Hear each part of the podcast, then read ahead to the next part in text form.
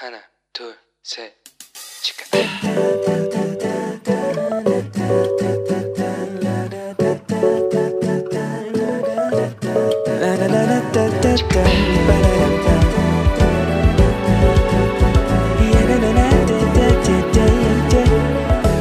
Here we go.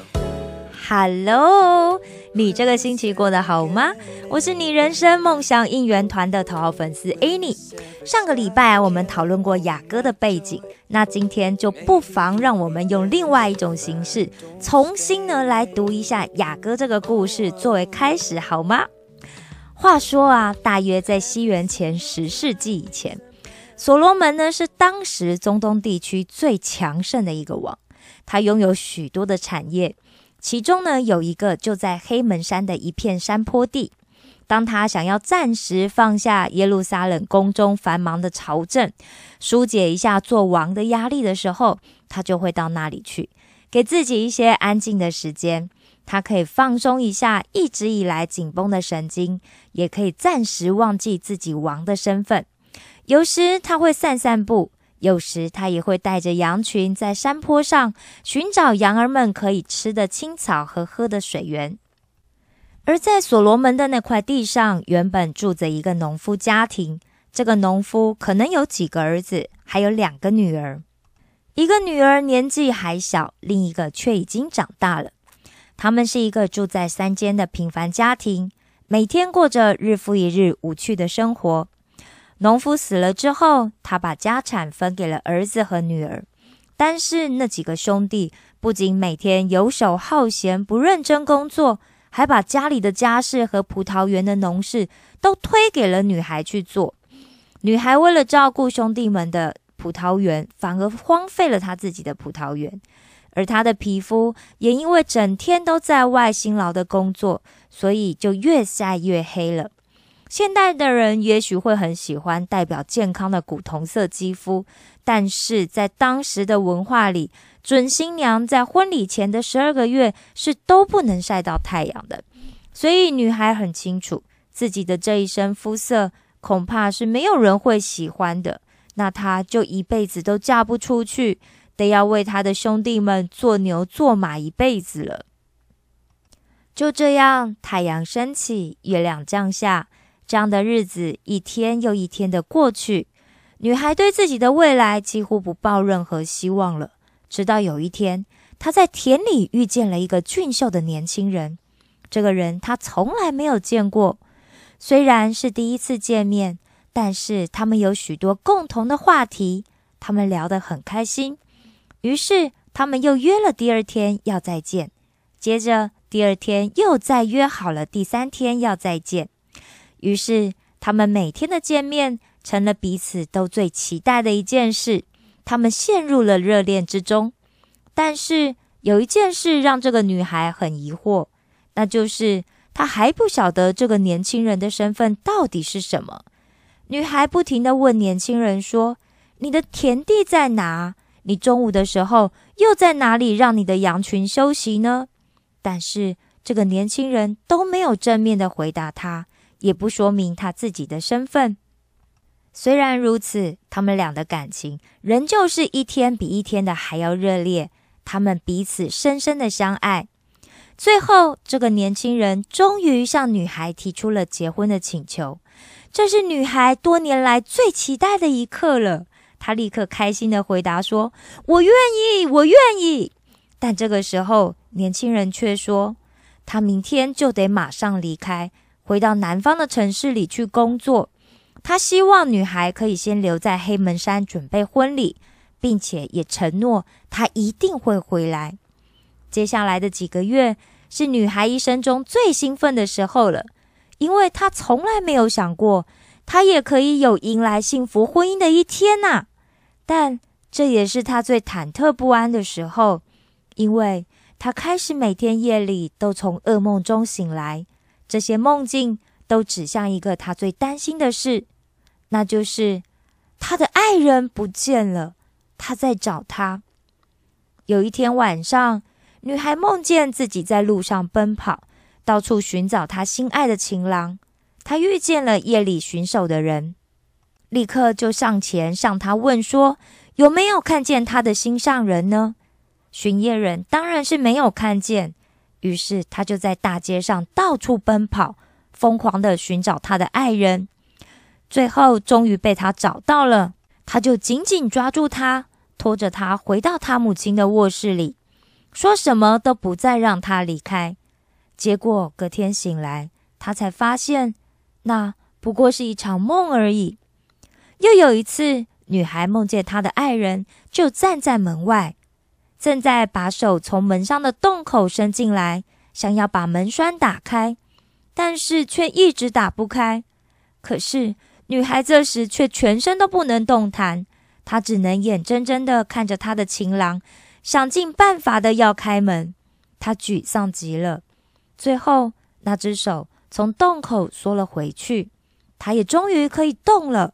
于是她马上跳下床往门口跑去。可是。他的爱人已经走了。女孩为什么会做这些噩梦呢？我想你也知道，原因很简单，因为她担心那个年轻人只是随口说说而已，其实并没有真的打算回来娶她。她的脑袋里开始出现许多不好的念头，她担心对方不过是逢场作戏，根本就不会遵守要跟她结婚的诺言。就这样，表面兴奋但内心煎熬的日子过去了许多天。有一天，他又在田里工作，突然看见路上因为许多马车的奔驰，扬起了一大片的尘沙。于是他问他的弟兄们说：“发生了什么事啊？那又是谁呢？”他的弟兄们说：“是他们的地主来了，也就是那在耶路撒冷的所罗门王来了。”他要来巡视他的土地，于是村里的人都聚集在一起，屈膝在地，准备要迎接那位传说中柔美的君王。女孩一生从来都没有见过王，所以她充满了好奇。她悄悄地抬起头，往那高大的马车上望了一眼，没想到那坐在上面的，竟然就是她朝思暮想、一心所爱的情郎啊！而此时，大家也都知道，所罗门王已经有了六十位的妻妾，八十位的嫔妃，而他就是所罗门王将要迎娶的第六十一位了。于是，女孩跟着所罗门王来到了位在南方耶路撒冷金碧辉煌的皇宫里。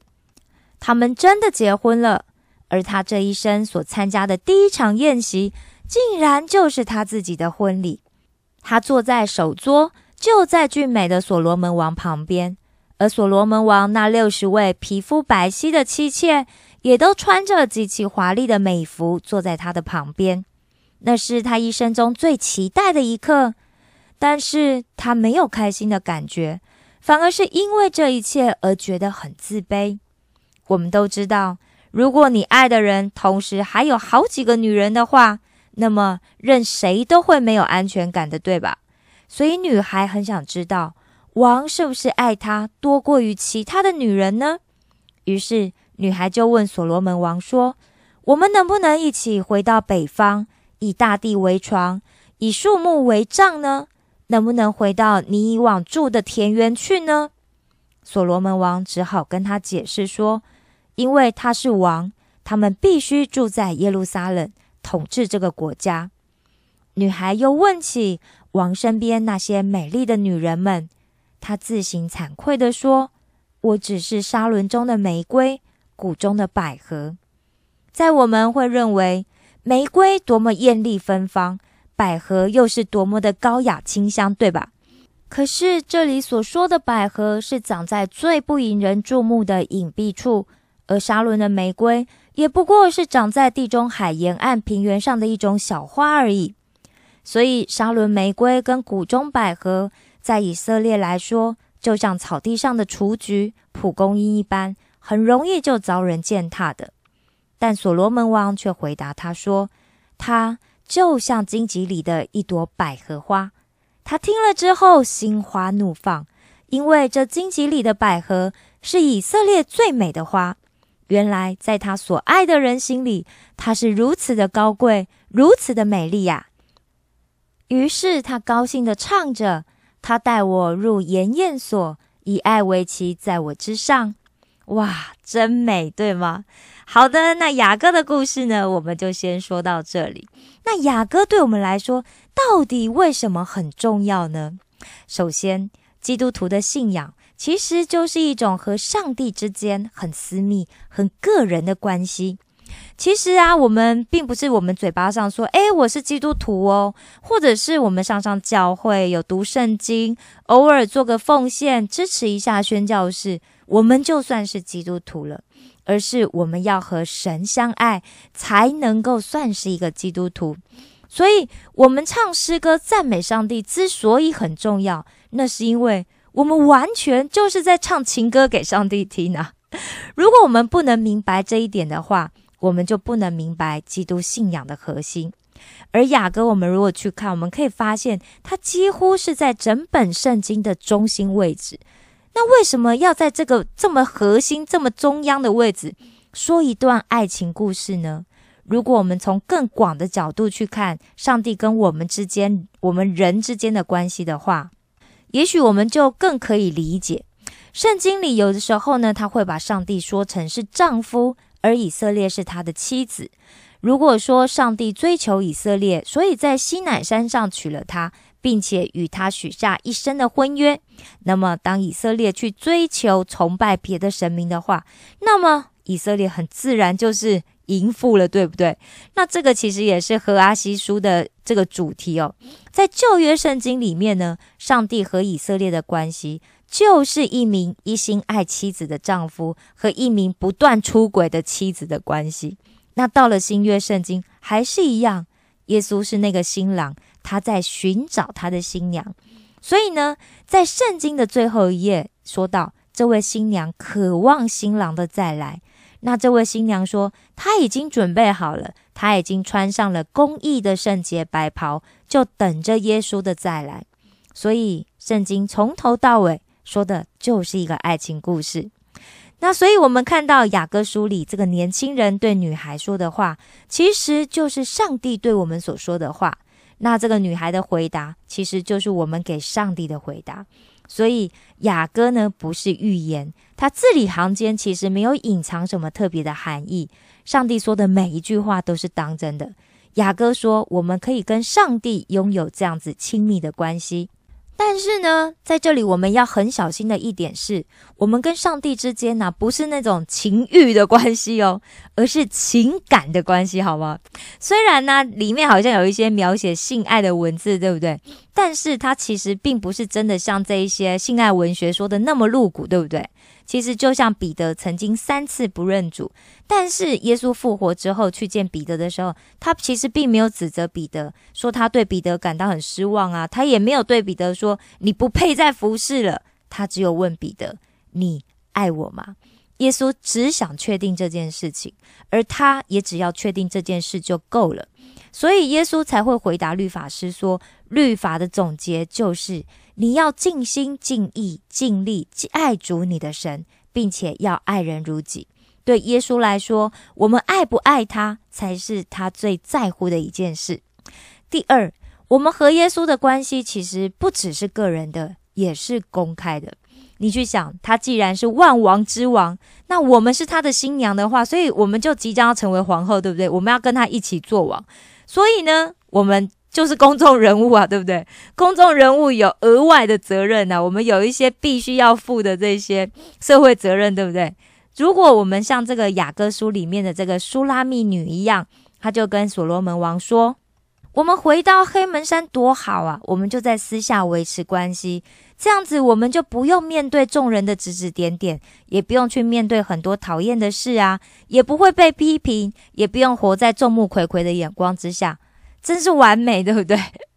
但是耶稣要我们活在公众的眼光下，坚定的、永远的把他当做我们生命力量的泉源，和他一起共同承担起治理全地的责任。这就是我们该读雅歌的原因了。希望这样子有回答到我们这位姐妹的问题。但愿现在正在听着节目的每一个你。都可以跟上帝拥有最亲密的关系。我爱你们为你们感到骄傲。石头们的青春日记我们下次见哦。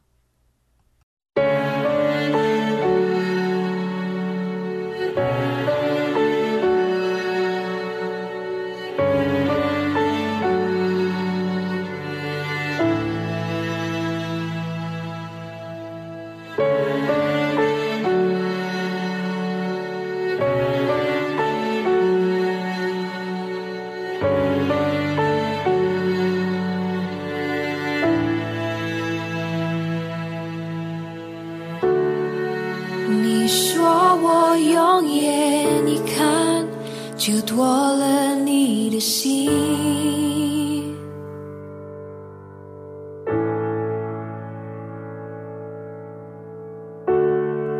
用我想象的经验完全多了你的心。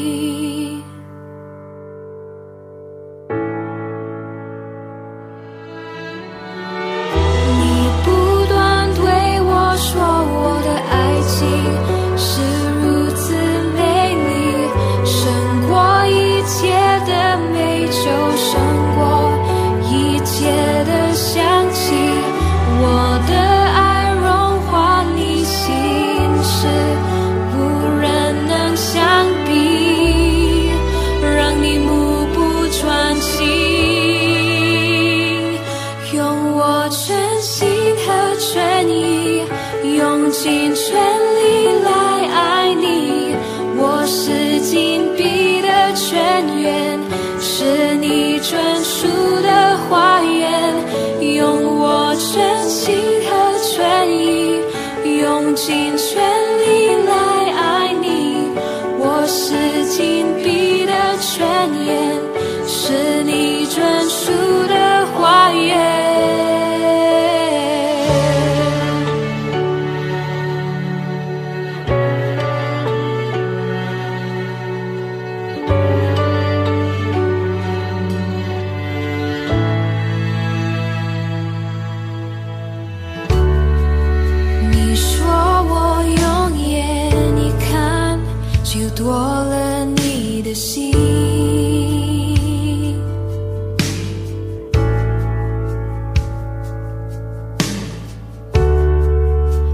想象的经验，完全多了你的心。